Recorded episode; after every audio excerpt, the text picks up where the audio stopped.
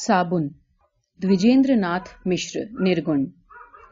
सुखदेव ने जोर से चिल्लाकर पूछा, मेरा साबुन कहाँ है? श्यामा दूसरे कमरे में थी। साबुनदानी हाथ में लिए लपकी आई और देवर के पास खड़ी होकर हौले से बोली, ये लो।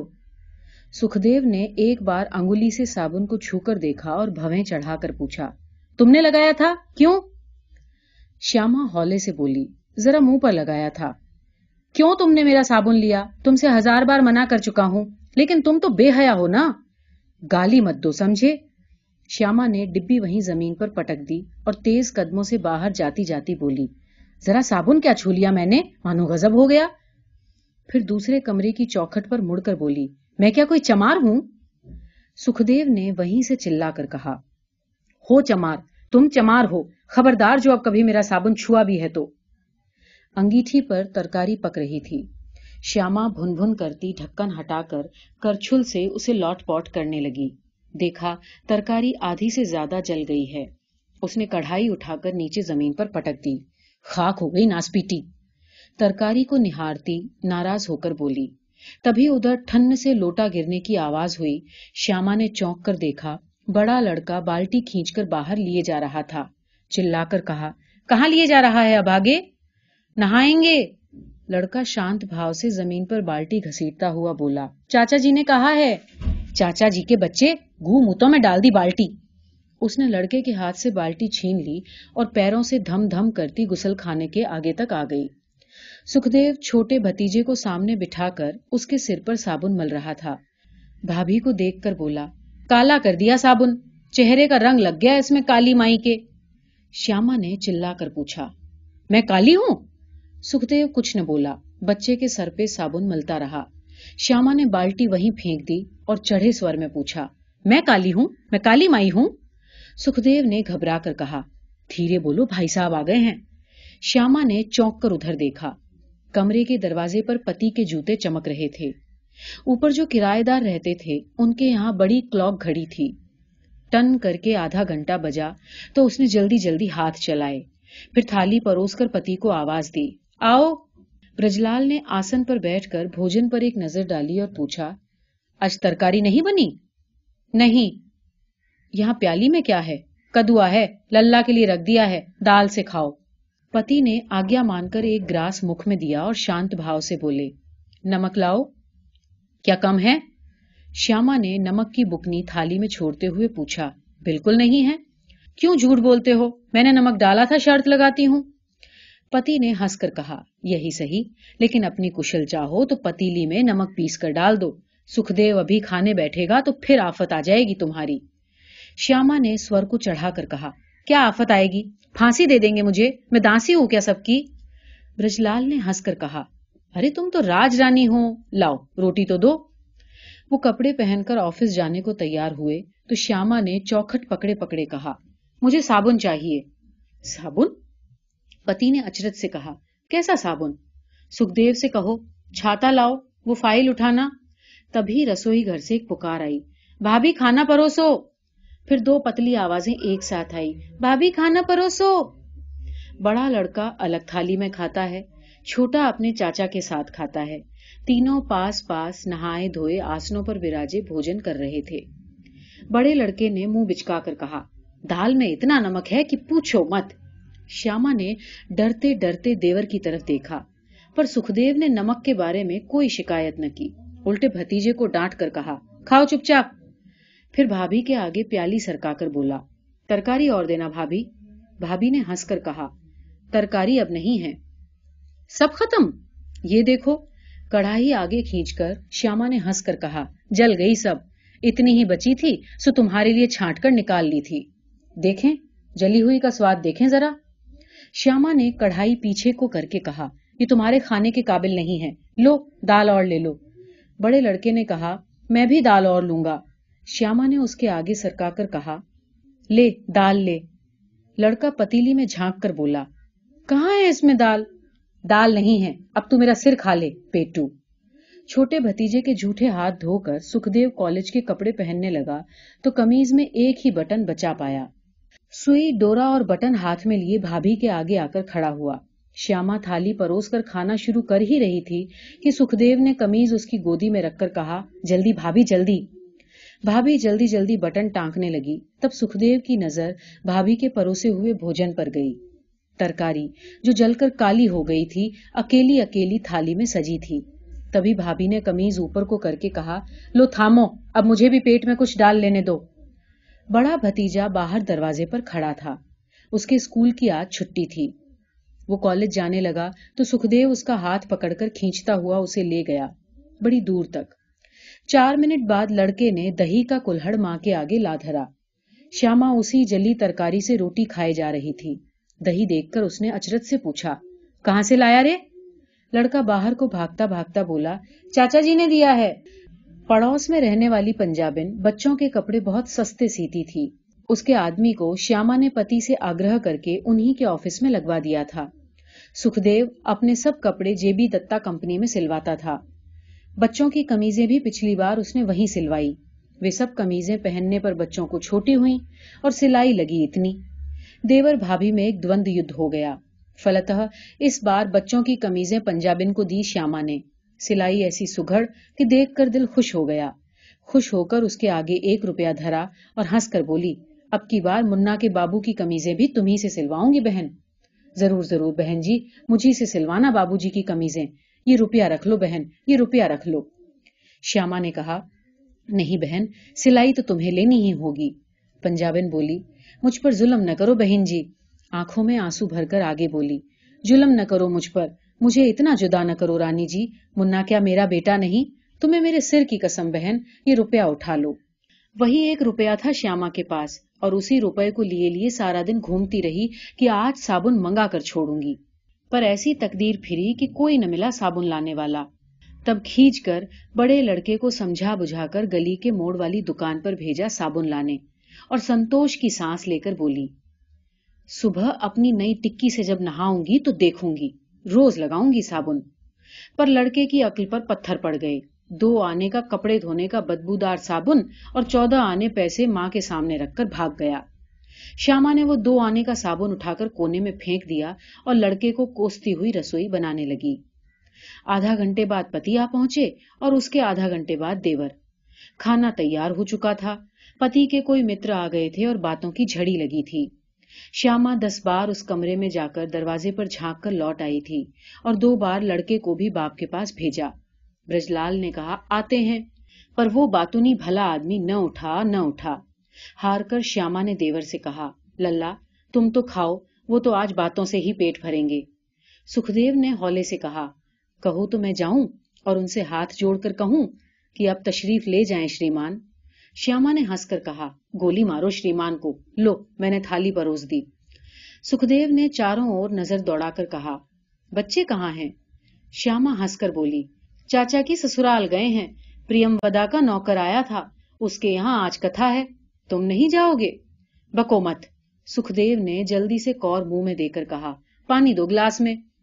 اوپر پانی بند ہو گیا تھا. اوپر والی سیٹھانی یہاں بالٹی لگائے کھڑی تھی. ہنس کر بولی, ماں نے بھر لینے دو جی. پر سکھدیو نے جلدی جلدی پانی پیا اور جلدی جلدی کمیز پہن کر پیروں میں چپلیں ڈال کر کھڑا ہو گیا رسوئی گھر کے سامنے. شیاما جھوٹی تھالی لے کر باہر نکلی اور اسے یوں کھڑا دیکھا تو رک گئی. سکھدیو نے ہولے سے کہا, بھابھی. بھابھی ہولے سے بولی, کیوں, کیا ہے؟ بھابھی آج بڑی اچھی فلم لگی ہے, تم جا رہے ہو؟ پیسے نہیں ہیں, بھابھی نے سوچ کر کہا, 14 آنے سے کام چل جائے گا, 14 آنے ہیں میرے پاس, لاؤ. شیاما نے تھالی وہیں رکھ دی اور دوڑی جا کر بکس میں سے 14 آنے نکال لائی اور دیور کی جیب میں وہ 14 آنے ڈال کر بولی ہولے سے, وہ ادھر والی کنڈی کھٹکھٹانا, میں جاگتی رہوں گی.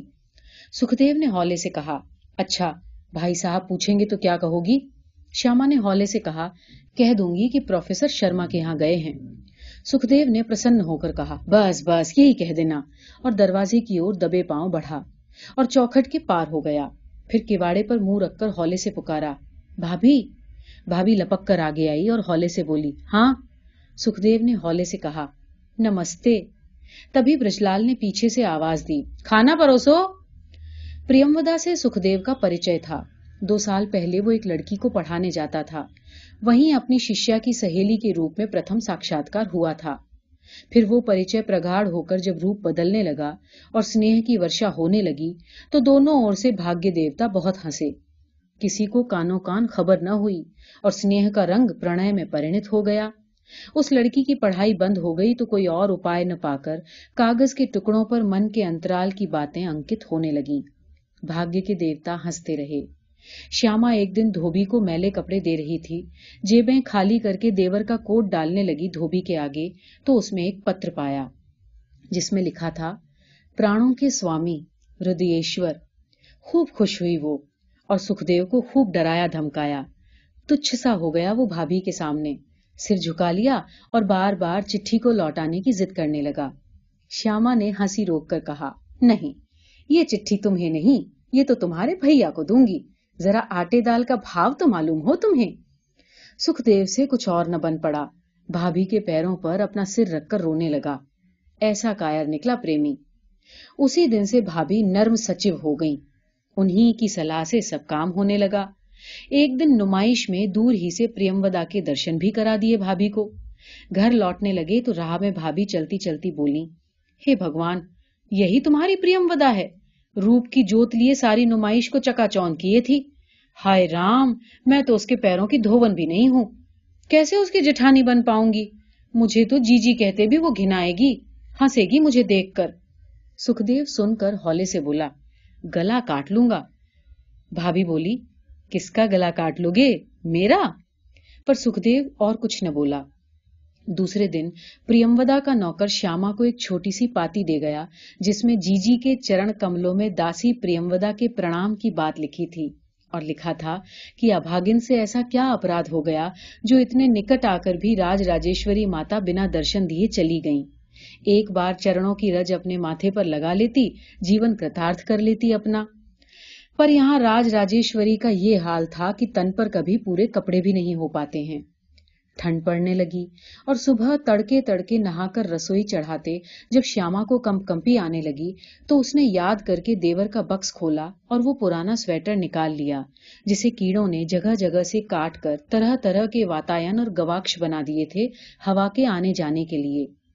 اسی سویٹر کو وہ روز صبح پہن لیتی اور گرمی پا کر کہتی چلو اچھا ہے یہ جاڑا مزے میں کاٹ دے گا. رات کو سنیما دیکھا سکھدیو نے اور صبح سورج چڑھے تک گہری نیند لی. پھر بھی دیہ کا آلس سے نہ گیا. ایک جمہائی لے کر چھوٹے بھتیجے سے بولا چلو بیٹا چائے پی آئیں.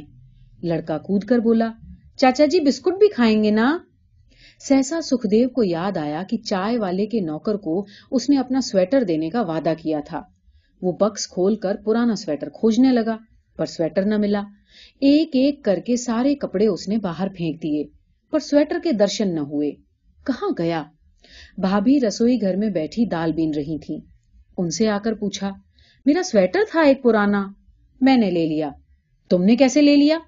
سکھدیو نے ماتھے پر بل ڈال کر کہا تم نے کیوں میرا بکس کھولا کیوں لے لیا میرا سویٹر. بھابھی نے شانت سور میں کہا بیکار پڑا تھا اس لیے نکال لیا. سکھدیو نے سور کو تیور کر کے کہا تم نے بنا مجھ سے پوچھے لیا کیسے. میری چیزیں کیوں چھوتی ہو تم. بھابھی سن کر چپ رہی. سکھدیو نے اسی سور میں کہا کہاں ہے سویٹر لاؤ دو. بھابھی نے شانت سور میں کہا چلو اپنے کمرے میں لائے دیتی ہوں سویٹر. نہیں یہیں لا کر کے دو ابھی فوراً.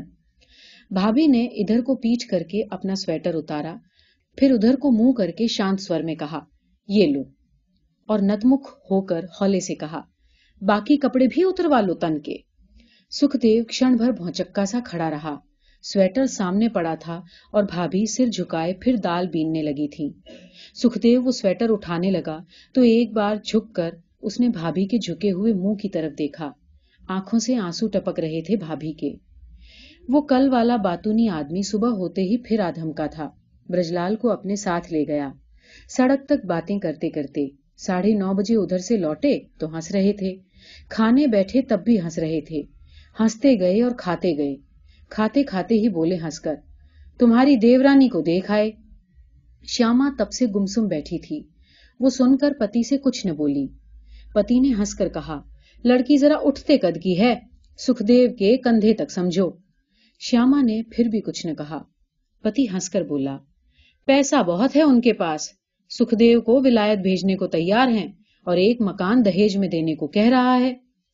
شیاما پھر بھی چپ رہی. برجلال نے کھانا سماپت کر کے پانی پیا اور اٹھ گئے. گھڑی کی اور دیکھتے گئے اور کپڑے پہنتے گئے. فائل سنبھالی, شیشے میں اپنا منہ دیکھا, باہر کو بڑھے کہ شیاما نے راستہ روک لیا. کہا, میرے لیے ایک سویٹر لا دو. سویٹر؟ پتی نے جھڑکی دے کر کہا, کیا کہہ رہی ہو, مجھے آفس کے لیے دیری ہو رہی ہے اور تم سویٹر کی فرمائش کر رہی ہو, سکھدیو سے کہو.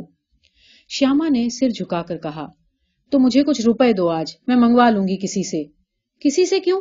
برجلال نے جلدی سے 1 روپے کا نوٹ نکال کر کہا, سکھدیو لے آئے گا, لو تھامو. ہے کہاں سکھدیو؟ پر سکھدیو کا پتہ نہ تھا. گھنٹے پر گھنٹہ بیتتا گیا. سکھدیو جانے کہاں جا کر بیٹھ گیا تھا. کھانا ٹھنڈا ہونے لگا. شیاما بار بار دروازے تک آ کر دور تک نظر دوڑانے لگی. دونوں لڑکے ایک دوسرے کا ہاتھ پکڑ کر چائے والے کی دکان پر جا کر چاچا جی کو کھو جائے اور اداس ہو کر بھوکے پیاسے لیٹے رہے چاچا جی کے پلنگ پر. دوسری گلی کے چھور پر ایک سنگی لڑکا رہتا تھا. شیاما نے گھبرا کر بڑے منا سے کہا, جا تو ودیابھوشن کے یہاں چلا جا بھیا, کہیو کہ ہمارے چاچا جی ابھی تک گھر نہیں لوٹے, تم کو ملے تھے, کہاں گئے ہیں چاچا جی, کہیو کہ ہماری ماں بہت گھبرا رہی ہے. تبھی کھٹ سے کسی کے جوتوں کی آواز ہوئی. شیاما نے چونک کر دیکھا تو سکھدیو سر جھکائے پھیتے کھول رہا تھا. کھاتے سمے بالکل سناٹا رہا. لڑکے بھی اشارے سے ایک دوسرے سے باتیں کرتے رہے. سکھدیو نے تو ایک بار بھی تھالی سے سر نہ اٹھایا. تینوں جنے کھانا کھا کر کمرے میں لوٹ گئے اور لڑکوں کی دھوم دھڑاک سنائی دینے لگی تو شیاما نے ایک سنتوش کی سانس لی. سہسا بڑے لڑکے نے ہانفتے ہوئے آ کر ماں کو ایک کاغذ دیا اور بولا, لے پڑھ لے, چاچا جی نے دیا ہے, لے پینسل لے, یہ یہاں جواب لکھ. شیاما نے ہاتھ کا کام روک کر اچرج سے وہ کاغذ پڑھا. سکھدیو نے لکھا تھا, مجھ سے پروفیسر شرما کی ایک کتاب کھو گئی ہے, آج انہوں نے اپنی کتاب مانگی ہے, بازار سے خرید کر دے جاؤں گا, 10.5 روپے چاہیے, آپ کسی سے ادھار دلوا دیجیے, میں صبح سے روپیوں کی کوشش کرتا رہا پر کہیں نہیں ملے, آپ کہیں سے دلوا دیجیے, بھائی صاحب سے نہ کہیے گا, آپ کو میرے سر کی قسم ہے. اتی. شیاما نے اسی کاغذ کی پیٹھ پر لکھا, میرے پاس 10 روپے ہیں, آپ چاہیں تو لے سکتے ہیں, 8 آنے کا انتظام کر لیجئے. اتی. ذرا دیر کے بعد لڑکا پھر دوسرا کاغذ لے آیا. سکھدیو نے لکھا تھا, 10 روپے ہی سہی دیجئے, بھائی صاحب سے نہ کہیے گا, میں اگلے مہینے آپ کو لوٹا دوں گا. اتی. شیاما نے دوسری اور لکھا, میں آپ کے بھائی صاحب سے نہیں کہوں گی, آپ یہ روپے مجھے اب لوٹائیے گا نہیں, آپ کو میرے سر کی قسم ہے. اتی. شام کو سکھدیو کالج سے لوٹا تو گھر میں کوہرام مچا تھا. بڑا لڑکا منا باہر آنگن میں کھڑا رو رہا تھا اور بھابھی والے کمرے سے چھوٹے کی چیخ پکار سنائی دے رہی تھی, ہائے چاچا جی, ہائے چاچا جی. سکھدیو نے گھبرا کر منا سے پوچھا, کیا ہوا رے؟ منا روتا روتا بولا, اماں نے اسے بہت مارا ہے, اب رسی سے باندھ رہی ہیں. سکھدیو نے جلدی سے کتابیں الماری میں پھینکی اور جوتا بنا اتارے پھڑاک سے کواڑ کھول کر بھیتر جا کھڑا ہوا, جہاں بھابھی چھوٹے بھتیجے کے دونوں کومل ہاتھ رسی سے باندھ رہی تھیں اور منہ سے کہتی جا رہی تھی, بلا چاچا جی کو, دیکھو تجھے کون بچاتا ہے, اور چلا اور پکار چاچا جی کو. سکھدیو نے دھکا دے کر شیاما کو پیچھے دھکیل دیا اور جلدی جلدی بچے کے ہاتھ کھول کر اسے کلیجے سے لگا لیا. بچہ چاچا جی سے لپٹ کر خوب پھوٹ پھوٹ کر رونے لگا. آنکھوں میں آنسو بھرے سکھدیو نے بھابھی کی اور نہار کر پوچھا, کیوں مارا تم نے اسے؟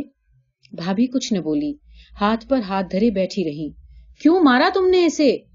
بھابھی نے ہاتھ اٹھا کر کہا, ذرا اپنے کمرے میں تو جا کر دیکھو, تمہاری بھری دوا تو لٹ دی اس ناس پیٹے نے, 1 روپے کا نقصان کر دیا.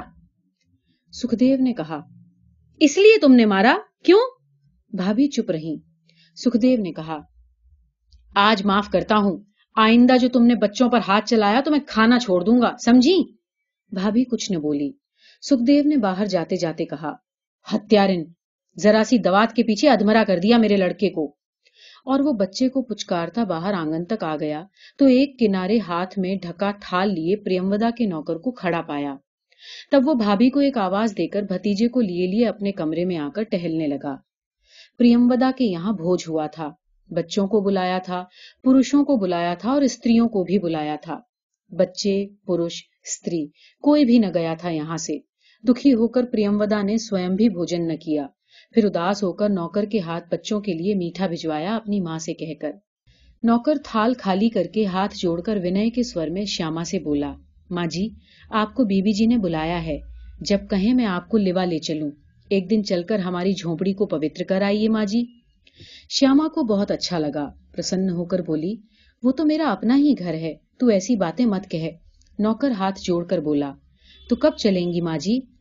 شیاما نے ادھیر بھاؤ سے کہا، کل اتوار ہے، ان لوگوں کی چھٹی ہوگی، کل ہی چلوں گی، تو دوپہر کو آ جا، کھا پی کر چلوں گی۔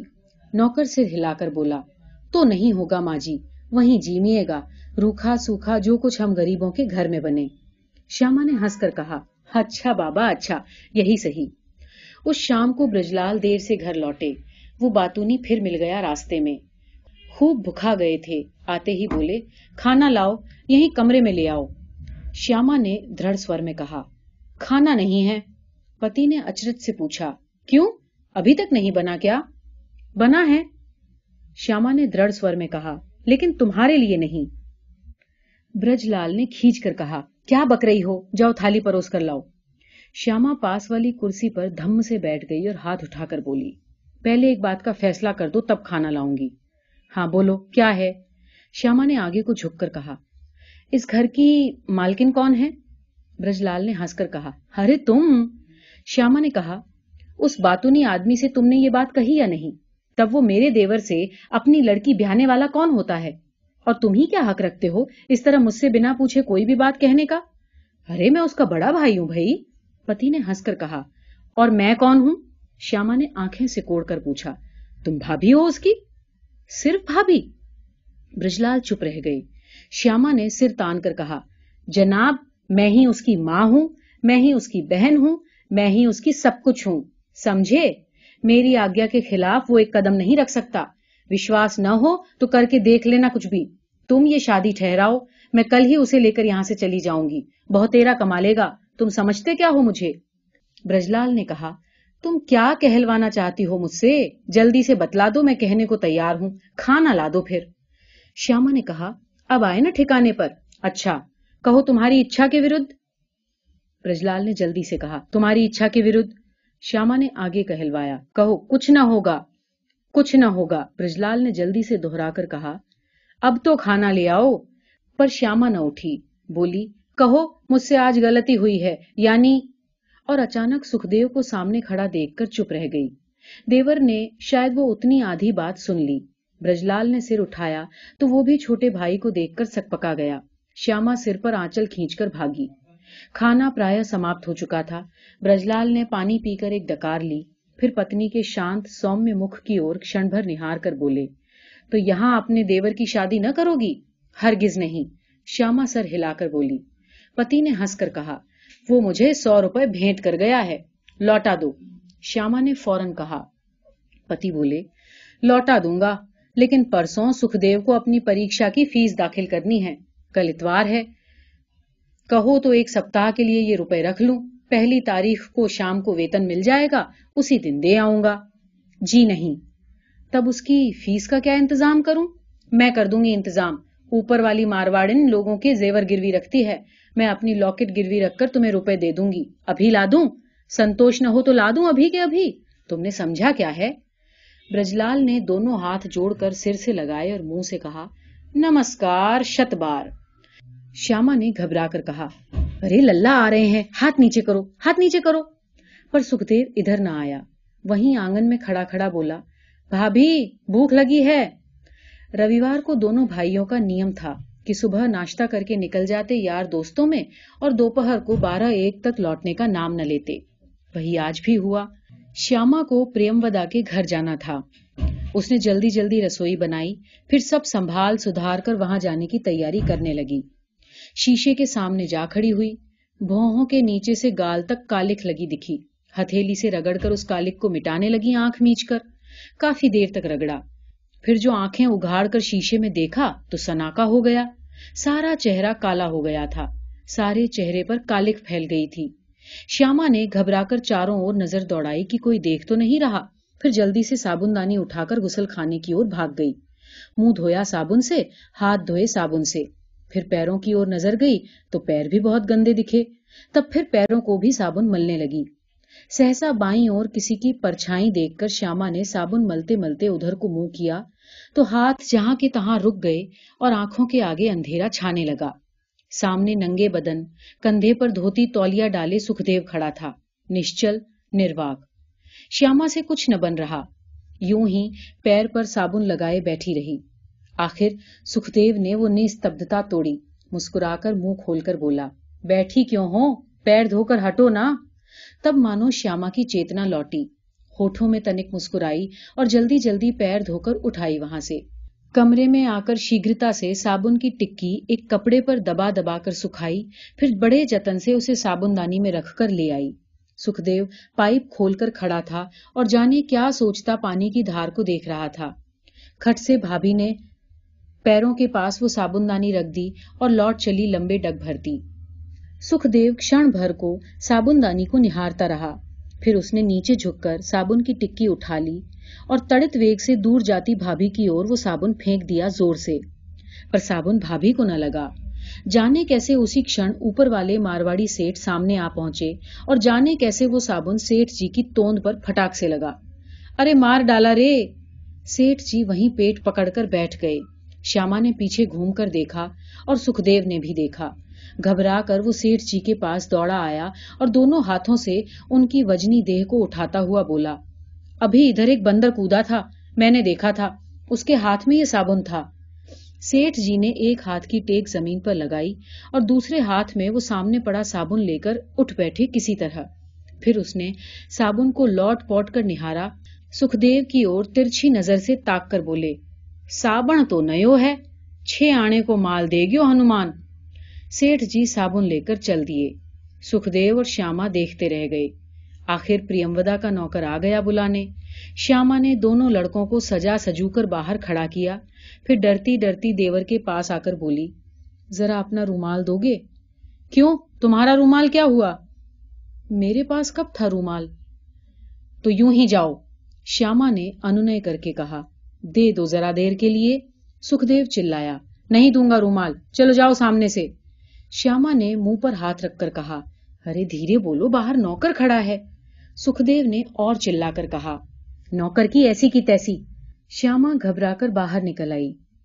پریمودا نے اسی ونمر ٹون میں کہا, میں سچ کہہ رہی ہوں دیدی, نہ جانے کتنی بار ان کے منہ سے یہ بات سن چکی ہوں کہ میری بھابھی کے سامنے لکشمن کی سیتا بھی تچھ ہے.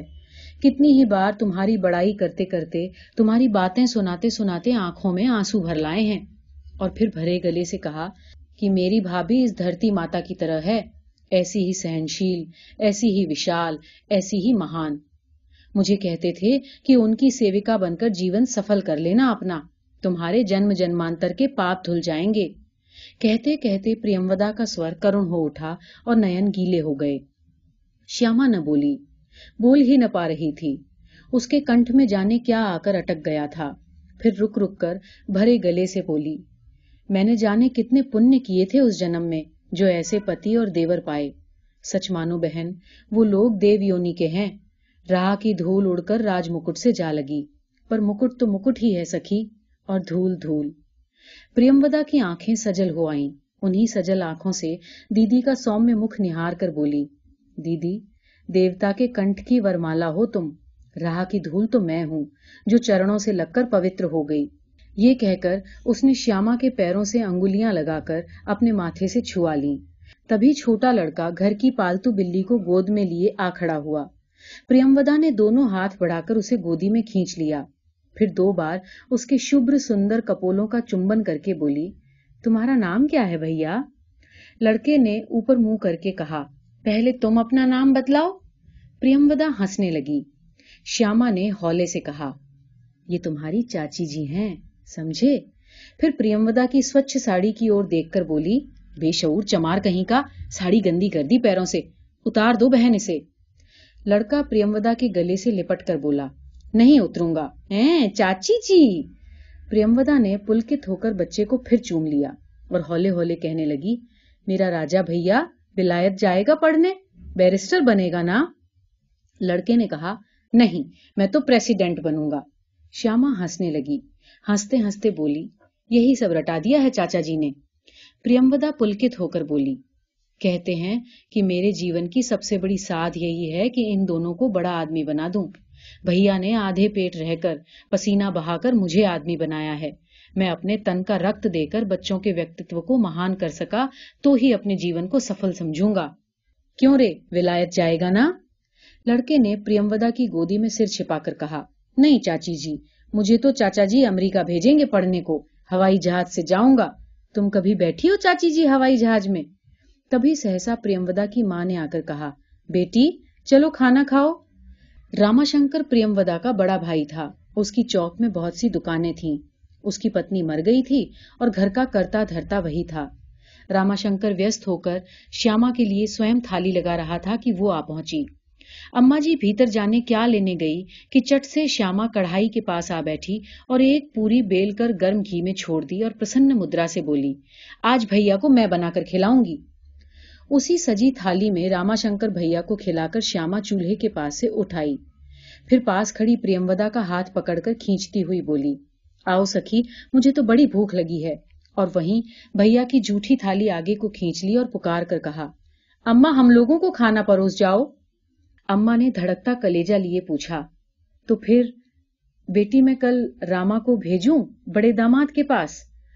شیاما نے بھوئیں سکوڑ کر کہا, بڑے داماد کون کھیت کی مولی ہیں اماں, تم بڑی بیٹی کی عزت گراؤ گی کیا؟ تمہاری بڑی بیٹی نے جو کچھ کہہ دیا ہے اسے پتھر کی لکیر سمجھو. اماں منہ دیکھنے لگی بڑی بیٹی کا. بڑی بیٹی نے تب تنک ناراض سی ہو کر کہا, تمہیں یقین نہیں ہوا کیا اماں؟ ارے میں کہتی ہوں سکھدیو کے ساتھ پریمودا کی شادی ہوگی ہوگی ہوگی بس. راماشنکر بھی پاس آ کھڑا ہوا. شیاما نے اس کی اور دیکھ کر پوچھا, بھیا اپنی دکان پر صابن بھی بکتا ہے نا؟ بہتیرا صابن ہے تمہاری دکان میں, صابن کی تو ایجنسی تک ہے. تب ایک شرط ہے. شیاما نے انگلی اٹھا کر کہا. اماں کا دل دھڑکنے لگا. راماشنکر بھی گھبرایا کہ بھگوان جانے کیا شرط ہے اس کی. شیاما انگلی اٹھا کر بولی, بھیا تمہیں ہر مہینہ مجھے ایک صابن کی ٹکی دینی ہوگی, بولو بھرتے ہو حامی؟ راماشنکر ٹھہاکا مار کر ہنس پڑا. اماں نے آنکھوں میں آنسو بھر کر کہا, ہائے پگلی. پر شیاما نہ ہنسی بلکہ سور میں دکھ بھر کر بولی, تمہیں کیا معلوم اماں کہ میں صابن کے لیے کتنی پریشان رہتی ہوں. راماشنکر نے گدگد کنٹھ سے کہا, بہن آج ہی تمہارے پاس ایک پیٹی صابن بھجوا دوں گا.